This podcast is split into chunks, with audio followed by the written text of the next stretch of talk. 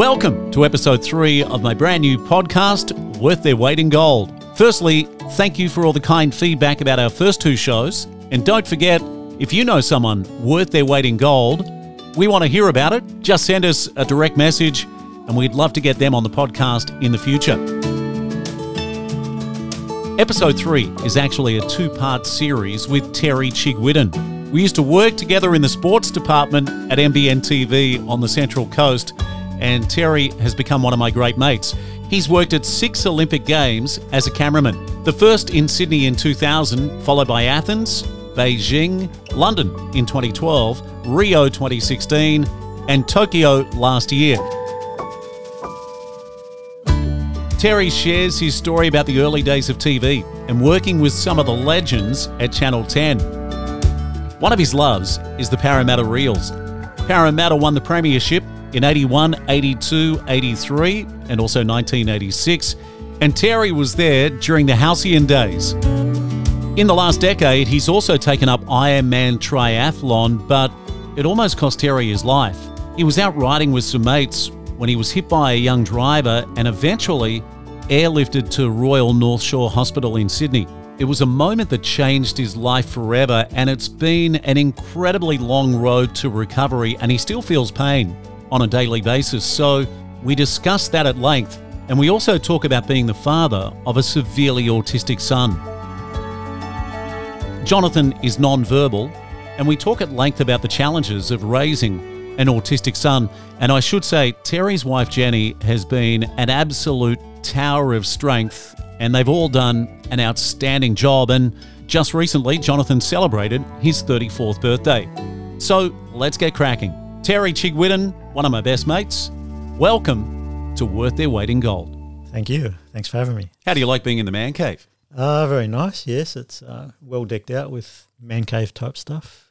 Yeah, you're a big fan of Corey Allen, the I man am. with the biggest hands. I am a big fan of the, the Coronator. Um, yeah, he's uh, you know one of Australia's best water polo players. So who wouldn't be? Hey, uh, Tez, just for our audience, how old are you now, my friend? Early 60s? Uh, Sixty six. Yeah, yeah. clickety clicks. Yeah. Wow, Yeah, gee, you're looking fantastic, mate. Uh, we haven't got enough time to tell the entire backstory, but were you born in Sydney and how many in the Chigwidden family? Yeah, born in um, Parramatta Hospital. So yeah, Eels fan from birth. Two older sisters and one older brother. So I'm the baby of the family, and uh, yeah, had a modest home in Northmead, working class family. Dad was a glazer. Mum worked at uh, school as a secretary, and yeah, we you know, sort of just lived a suburban life, really. Yeah. Yeah, uh, would have been a different Sydney back then. Uh, yeah, very, very um, mellow, you know, sort of as a kid, you know, you were out till the lights came on, on the street lights came on, and then you sort of wandered home and, you know, there was no dramas. I'm not sure if that happens these days. Probably somewhere it does, but yeah, I wouldn't say in Sydney. So you got great memories of growing up. Yeah, yeah, cricket, cricket on the on the pathway pitch with my you know mate that I had since kindergarten, and uh, you know footy in the backyard with my brother, absolutely pummeling me because he was eight years older, and yeah, just uh, you know all day cricket games, six and out over the fence. And, yeah. You mentioned about your best mate from kindergarten. Yeah. Is he still one of your best mates? uh, I haven't seen him for a long time, but yeah, we're still mates, and we sort of know what each other's up to. Yeah, funny that because the guys I went to primary school with, they're still my best friends. Yeah, Uh, and still catch up with them as often as I can, but they're both on the Gold Coast. yeah. Where does the name Chigwidden come from? Uh, it's actually Cornish, so southwest England. Actually means White House. My brother. yeah, I watched a video uh, David Letterman with Barack Obama last night. So the White House. yeah, yeah. It's the White House. Uh, yeah, my brother did sort of a little bit of a study into the into the name, and yeah, that was it. We had uh, people come out in boats. Uh, a lot of Chigwiddens perished on the on the journey from England to Adelaide. I think they went originally, and uh, yeah, there was a lot of sickness, and that's why there's not many in the phone book. Yeah, you uh, you mentioned Parramatta. So did you go and watch the Mighty Eels back in the day, and Uh, I were you at yeah. any of the grand finals? So they win in 1981, 82, 83, and 1986. Uh, yeah, I was at. Um, yeah, I did go to Cumberland Oval many times with my with my mum and dad. It's the only time I ever heard my mum raise her voice. What'd she say? normally get off him or yeah, so she she was very protective of the uh, Parramatta You, players. you motherless dog. yeah, and uh, yeah, yeah, she was oh, she was pretty calm in what she'd say, but she'd say it loudly, and it was always surprised me because you know she was very quiet. In a Mariah Carey type octave, like up in Oh, up in the high ranges. uh, it was like a ferocious octave, uh, but she was a very private, quiet person, and but you know the footy just brought out She crossed the white line. Yeah, yeah, and uh, especially when you know if if they were um, manhandling Ken Thornett, you know, that was when the, the volume really lifted. Uh, what about your favourite players? Uh, well, Ken Thornett would be one. Yeah, he's just uh, just a great character, and as I say, the life and soul of Parramatta in those early days. You know, and Were you at Cumberland Oval when the stadium burnt down? uh, no, I wasn't, but yeah, I was very proud that Oh, the, grand, the grandstand. very proud that day. Yeah, I think I think I might have. No, I didn't work on that grand final. I worked on maybe the '86 grand final. Yeah, can't remember, but I was working on one of the grand finals. Just I could hardly, uh, you know, look into the viewfinder because it was just so exciting to see Parramatta win. yeah, well, that team of the early 80s, they're one of the greatest teams ever Oh, assembled, aren't they? Magnificent. Yeah, you know. You just rattle off all those names in Yeah. the back line. So How could you get a team like that together? you know? Sterling and Kenny and Grothe, Zip Zip Man, Yeah. Steve Ella, Ray Price, Yeah. Mick Cronin. Incredible. Yeah. you kind of gave me a perfect segue into the next part of the interview. So, were your goals and aspirations like when do you become a cameraman? Uh, well, yeah, I was a bit of a bit of a worry to my dad. Um, I never knew what I was going to do, and he was always he was always looking out for me. He got me a job as a butcher. I I lasted two weeks. Oh, you would have hated that. Oh, terrible! And uh, you know, I was just making sausages. I, had a, I, have, you, have you ever had a sausage since? no, I lasted two weeks, but I had a week off. You know, because I just couldn't couldn't stand it. And then he got me a job as a cabinet maker, and I was hopeless at that. And then. Uh, Yeah, but at the time, were you now? Correct me if I'm wrong. I've seen photos. Like, did you have long hair and maybe you were anti-establishment? Yeah, I was and pretty- kind of living a nomadic type type of life, aka hippie. Uh, well, not hippie. No, never in the hippie category. um, Make love, not war. yeah, it's pretty much that way. But, but yeah, we used to, you know, sort of living at um, living at Northmead, and you know, took up surfing. So catching, you know, catching the train and the ferry to Manly, off the board under my arm, and uh, growing the long hair, and and you know, sort of living the dream as you know, I left school at sixteen, and then sort of had all these odd jobs, and you know, the weekend at the beach was you know something special. Then you know, sort of moved off to Mona Vale. But yeah, my dad, um, he he was always worried about me, and so he's always you know trying to find a job for me, and and I for some reason I started a TV course, you know, at North Sydney Tech, and I was doing this course, and he knew I was doing this course, and he met um, a guy who's still a friend of mine. I don't, still don't see him that often, but a great friend of mine, Alan Catt, who was a director at Channel Ten. You know, he production director at Channel Ten, and Alan was actually filming, uh, videoing the Parramatta first grade games. Like I think he was the first guy ever to, you know, use video for for training purposes. And my dad just sort of he was standing on the scaffold and Dad tugged on his pants and said, "You know, hey mate, you know, my son's doing a TV course. At, you know, what do you reckon?" He says, "Oh, I'll tell him to come over to Channel Ten on Monday and uh, and have a look around." So I went. Oh, wow, I how walked- good. Walked in there, had a look around. They said, "Can you start next Monday?" I said, uh, "Yep." That is And, uh, incredible, isn't Yeah, it? Amazing, yeah. And It's almost like how I started in radio. My mum heard the local radio station, Radio 97. They put an ad on there after a trainee announcer. And she goes, You should go for this. so your dad's helped you yeah, m- take a step forward in the industry. And without my mum, yeah, I might be a lifeguard on the Gold Coast now. yeah, yeah. That's right. And like fifty years in television, and just loved every moment of it. What, what type of cameras were you working with back then? Uh, they were called uh, Marconi Mark Eights, and they were big boxy things. You know, sat on a in the studio. You know, they sat on a pedestal which went up and down and moved around, and uh, out on like at the football and that big chunky thing sitting What, on a. what do they weigh? Wouldn't be actual certain of the weight, but they were heavy. You know, you And- two and- guys. Two guys had to carry them. and if we're talking about, you know, filming in 4K or 8K these days, Yeah. back then, were you kind of filming in cinema? No, no, it was just sort of dodgy standard.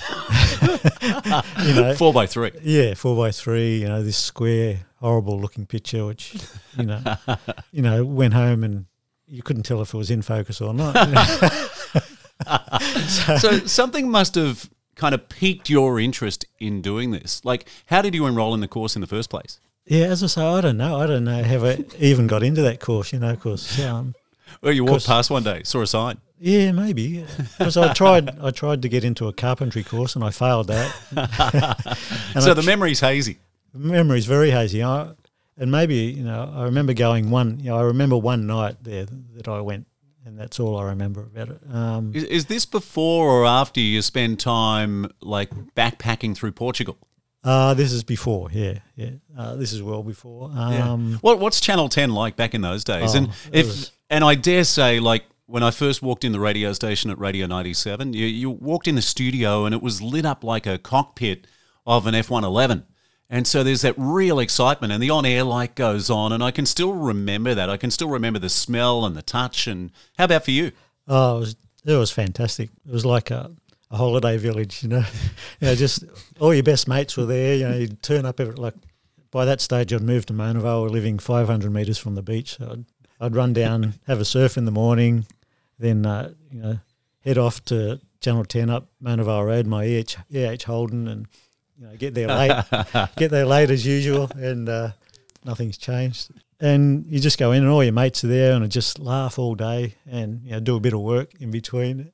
And it was fun, you know. You're doing Mike Walsh show, or you know, I I was going to say, who are some of the superstars at the network? number 96 was happening then. Yeah. And yeah, so they were all they were all around and about. But yeah, they they, they were all there and uh, Mike Walsh. Oh, Mike Abigail. Abigail, yeah, that's right. She oh my goodness! Yeah, and um, yeah, it was only a young fella then. It was sort of a bit of an eye opener. Yeah, and, and that was in the days where it was kind of just uh, a little bit uh, X-rated, wasn't it? Yeah, like there was a fair bit of nudity back yeah, in those for days. those for that time, yeah, for that time it was like you know the first the first to go down that that road, and uh, yeah, it was a great time, great people. You know, just as I say, we just laughed all day and just had fun. Did you know did your work well, you know, and you know, met some great characters. Met um, my sort of mentor was Ian O'Brien, a gold Olympic gold medalist, and he is just the, the funniest man. He's still working, like late into his seventies. He's still working on the on the V8 supercars. And Yeah,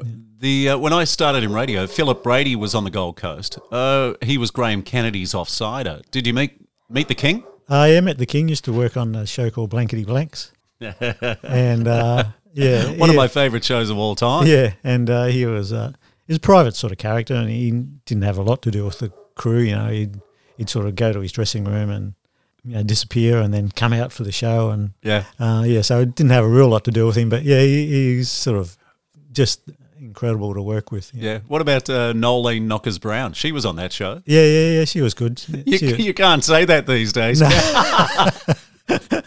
and uh, I'm going to leave it in the podcast though. ugly Dave. Uh, Oh, ugly Dave yeah, Gray, Yeah. And uh, it was great because I just Stuart Wagstaff. Stuart Wagstaff. He was, um, yeah, all, all the old names, yeah, all the all the classics. Um, Hey, by the way, what about the Symphony of German Shepherds that, Yeah, that uh, fire up on the podcast?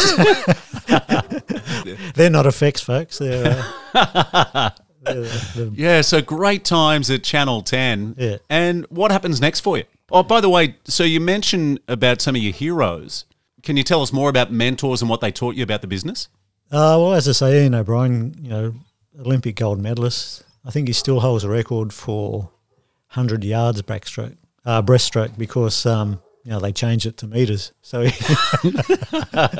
so he's still got the hundred yard record. Yeah. And uh, you know, I always thought he was, um, you know, should have got more glory than he did. You know, really, because just a just a champion bloke and and taught me a lot. You know, he was one of the best in the business at those stages. He'd, when Channel Ten started, he'd come from Channel Nine, uh, and yeah, it was one of the best. And Yeah. It's a bygone era in TV, isn't it? yeah, yeah, you just don't get that anymore because there's hardly anyone on staff. They're all contractors, freelancers Mm. now. Yeah, so you don't get that training, and uh, but the young kids today, they they're just picking up pretty quick anyhow. Yeah. A lot of the stars back then were multifaceted too.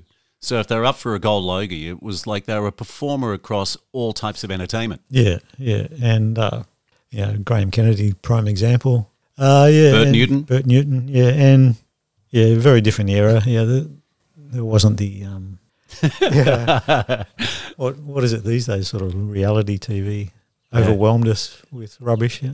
yeah, it's, that's incredible, isn't it? What happens next for you? When when do you head to Europe and start backpacking? Uh, well, I, I had a f- friend at Channel Ten who was a mad keen surfer, and he'd he'd been in my ear about South Africa, you know, and uh, going to Mauritius and South Africa. So I headed off headed off there. Um, often thought, you know, maybe I should have stayed a little longer at Channel Ten. Might have been better for the career, but um, but yeah, headed off and had six months in South Africa, just surfing Jeffreys Bay and Cape St Francis and all the great spots.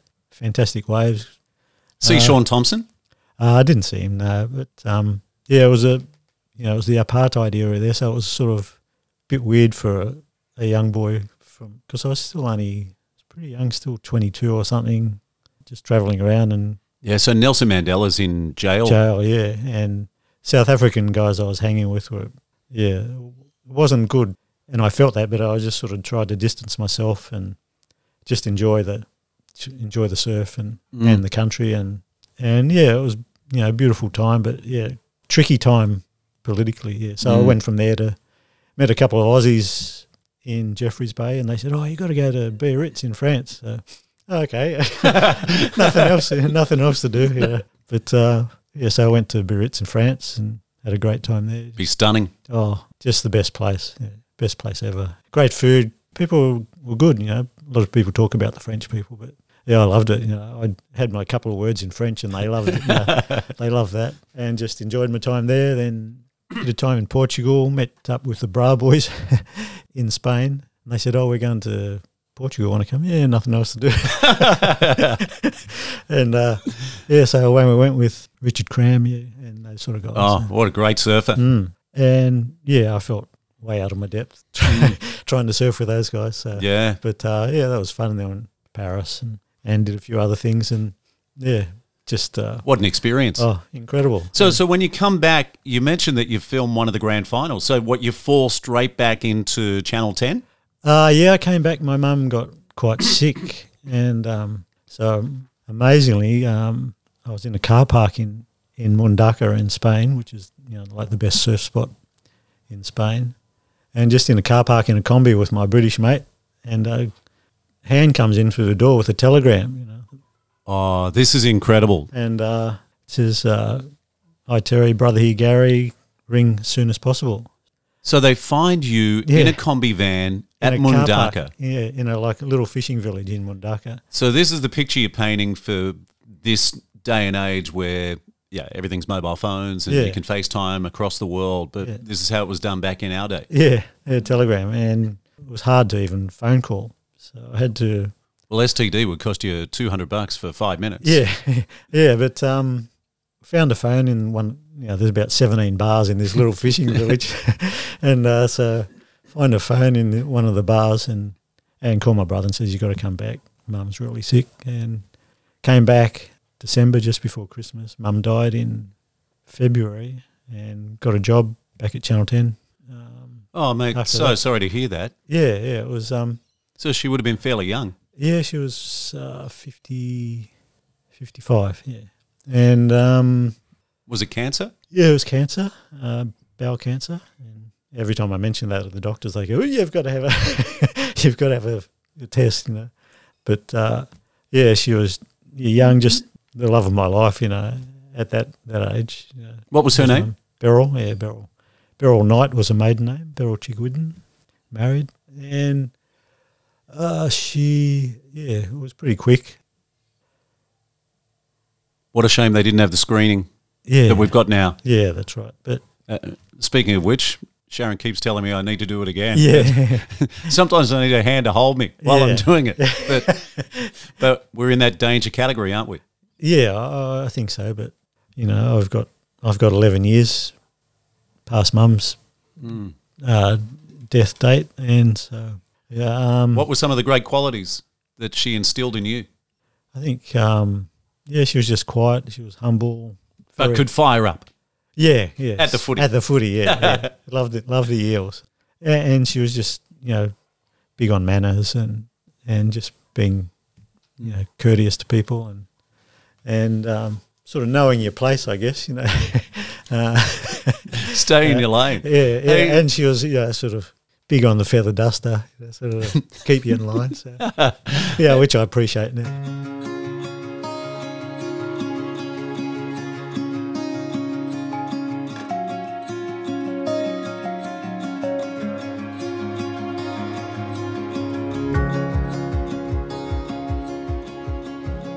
Well, thanks for sharing that with us. So you filmed the footy, but I want to talk uh, specifically today, of course, about the Olympics, Yeah. which is something that really defines you. How many Olympic games have you worked at?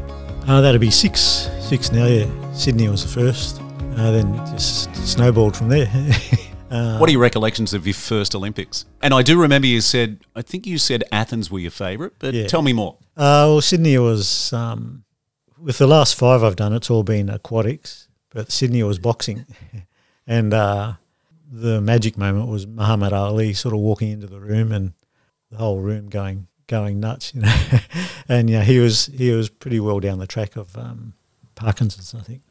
And yeah, so it, it was an awkward sort of walk, but you know the crowd just Mm. you know, just honoured him, and and that was that was a great moment. Uh, Evander Holyfield sort of came up to our camera platform, said good day, now sort of checked out the ear.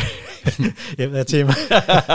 and uh, and uh, yeah, so that was pretty good. And Is there someone that phones you and says, you're one of the best cameramen that we've got? Like, is that how the conversation goes? uh, they don't normally start with that. uh, they just say, "Are you available?" Yeah. well, we can't say what the director actually says to you guys. So I've heard it. Yeah. And sometimes they just scream at Yeah. you. And I think- hopefully, hopefully that's changed. Yeah, it has changed. It used to be very bad. Back in the day, um, you know, they would not get away with it. Now it was very abusive, very, very pointed at, you know, normally Yeah. director would pick on one person and just They won't say your name. They'll call you Camera cam- 4. Yeah. So, well, what's your highlight of the Sydney 2000 Olympics? Uh, probably Muhammad Ali coming in and, um, yeah, just the atmosphere. I think, you know, walking Yeah. around Sydney, we, I was staying in a hotel right in Darling Harbour uh, because the boxing was in Darling Harbour, not out at Homebush. Yeah, and just the atmosphere through Yeah. Darling Harbour was incredible. And getting to see the marathon come past and everyone was smiling. You know, Sydney was very happy. It was unlike anything we've ever seen, really. Oh. Uh, when Sharon and I arrived and we went to the basketball and also the water polo. Funny story this we lined up, or I lined up, for six hours in Newcastle to buy tickets to go watch the water polo. And, uh, you know, it was fun in the line and we tried to amuse ourselves and a bit of a carnival atmosphere. When we got to the water polo in Sydney at Ryde Aquatic Centre, there was a little ticket booth where you could have gone and bought one in two minutes. Yeah, but think of all the atmosphere you missed. Yeah. Yeah, yeah. How do you go from boxing to aquatics and stay on aquatics for five Olympic Games? Tell us that. Uh, that's mainly due to a, a fellow called Greg Clark. He should be honoured with an award, you know, of some sort, you know, because he's he's managed to crew, you know, the aquatics for at least six Olympics. He just started out as a cameraman, like you know, like us, you know, sort of unqualified for anything else, and uh, and was able to organise huge crews. You know, like it's a huge event to to stage a, a crew at Olympic Olympic Games at, at a venue, and you know to go through all the the official business that you have to go through to get a crew, you know, from mainly from Australia, some some Kiwis thrown in, uh, to say Athens or Beijing or uh, Rio, or you know, especially Tokyo through COVID. Incredible job he's done. You know, and- Hey, uh, can I ask something controversial? You hear the saying uh, cameraman. I'm not seeing too many camera women. Like, is there some kind of glass ceiling? there's a few out there now. Uh, don't forget, it's been like radio too, Yeah. where you'd hardly ever hear a female voice, and now there's supremely talented women everywhere. Yeah, no, there there are, there are a few out there. Um, girl called Honey who sits on the back of a motorbike at, at all the cycling uh, races with a good mate uh, Bruce Moto Bruce we call him who rides the motorbike, and uh, yeah, incredible. She's they've had a couple of stacks and she's broken collarbones and ribs and that, and she's still there, gutsy as you know. Yeah, yeah. So Athens is your favourite. Tell us why, and let's not forget that in Beijing you film at the time the greatest dive the world had ever seen by Matthew Mitcham. But why is Athens your favourite? Uh, I think just again the atmosphere, you know, and the, the history. You know, it's where it all started, and you know, you walk around and say, "Oh, look at that!" you know, just incredible sights around Athens, and yeah, I think just you know the returning of the Olympic Games to home, and I think because it was the most unorganised games, like on where we were staying, our accommodation wasn't far from the main stadium, so I thought, oh, we couldn't get into the opening ceremony even with our accreditation. Uh, but I thought I'd just I just walk down and have a look at the atmosphere. And as I'm walking down, you know, there's still guys tapping in pavers, you know, knocking in pavers, you know, to, on the way to the main stadium. I thought, yeah. Have you got a favourite all-time Olympic moment that you've been a part of? Um, The Matthew Mitcham dive would have been Matthew Mitcham dive. phenomenal. But I think my favourite games moment was Commonwealth Games in Melbourne. Kerryn McCann Oh, winning the um, marathon. marathon. Just, I've never heard a stadium like it, like you know, small little Australia compared to all these other places. But but you are talking the MCG. MCG and the crowd noise, uh, as I say, I've never heard anything like it. when she ran into the stadium ahead. yeah, and just the the backstory, you know, or the following story of you know her her passing, you know, not so long ago and not so long after the race. Yeah, and we've had uh, we saw our girls fly the Aussie flag at this Commonwealth Games. There's some great Australian marathon women coming through. Yeah, yeah, and uh, just the I think the marathon is you know games epitomises you know Commonwealth Olympic Games. You know the marathon is the start really of of the games type. Hey, by the way, in Athens and also Beijing, you're probably watching a few of the greatest middle distance runners the world's ever seen. So you're seeing Gebrselassie and Hicham El Guerrouj. I didn't get to see much of the athletics anyway because we're always fairly busy. What I did see in Athens was uh, the Aussie um, uh, four thousand meter cyclist have a win Yeah, yeah. um, with uh, Brad McGee. Brad McGee, I think Graeme Brown, maybe, who, funnily enough, I ride with on Saturday mornings now on um, on a program called Zwift, where you know, you, people all around the world ride together. Wow, that's on a home incredible. trainer. Yeah, and great bloke. He's um, when I get dropped by the bunch, he always comes back and Uh, That was a win for me. the ages, wasn't it? Oh, it was incredible. Beat England, and I was actually in the in the velodrome, and uh, yeah, just a great moment. I actually went with one of the guys I was working with was an English guy, and I don't think he's talked to me since. hey, so you lead me into one of your next best loves. So Ironman triathlon, cycling.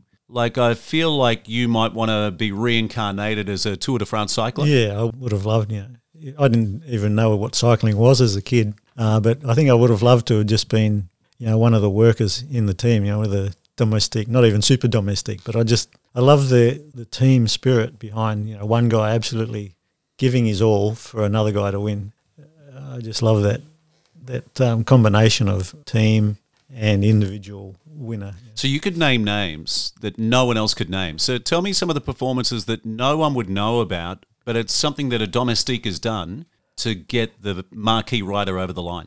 Well, guys like Wout van Aert, who you know, incredible in themselves. When it's not their sort of race, they'll go back. You know, they'll go back to the car, put you know a dozen bottles on their back, and go out and hand them out to the rest of the team. And Jens Voigt was a classic. He he would absolutely just flog himself. You know, for the other guy to win.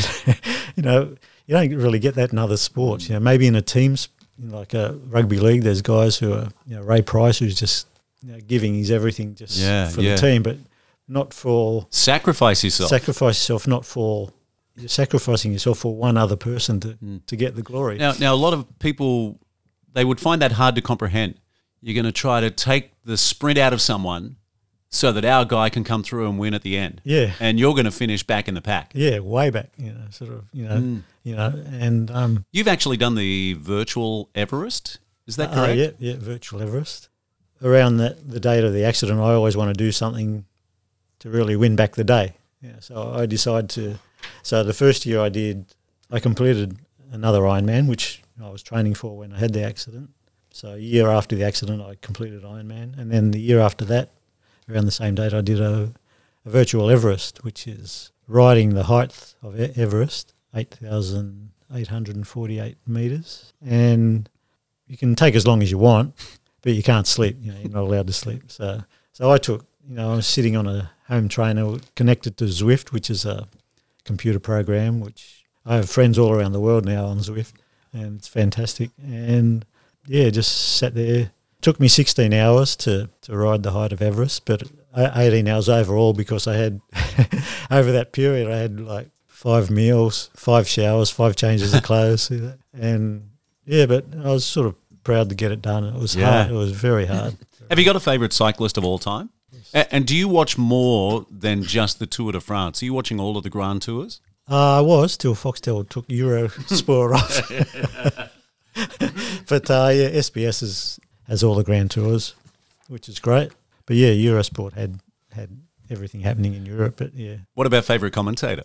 oh Because I know you love your commentary. yeah, yeah. Well, it has to be Phil Liggett and and Paul, uh, who passed away. Yeah, very sad. Yeah, Great voice Great too. voice, yeah. Because I think, in my opinion, the great commentators they got a real sound. Yeah. Uh, as well as knowledge and passion. yeah. But they've got a uniqueness to their to their tone. Yeah, so he, know, they were great. Um, favorite cyclists? Yeah, I don't know. I just respect them all. It's hard. It's a very difficult sport. What Real- Cadel did was incredible. Yeah, Cadel was incredible, and a few young guys coming through. Jai Hindley now. A few times I thought Cadel's team could have done more to help him. If you're talking about domestiques, Yeah, a few times I just think he was isolated in the mountains, and that that's what made that amazing. That win. yeah. I think he was just so determined that didn't matter what the team did, he was going to do it. You know, and an incredible sort of mountain bike background, um, which a lot of the top guys, you know, build their strength through mountain biking. Was it Robbie McEwen, the sprinter? sprinter? Yeah. Uh, what a career he had. Yeah, and that is dangerous. Sprint, you know, being a sprinter is dangerous.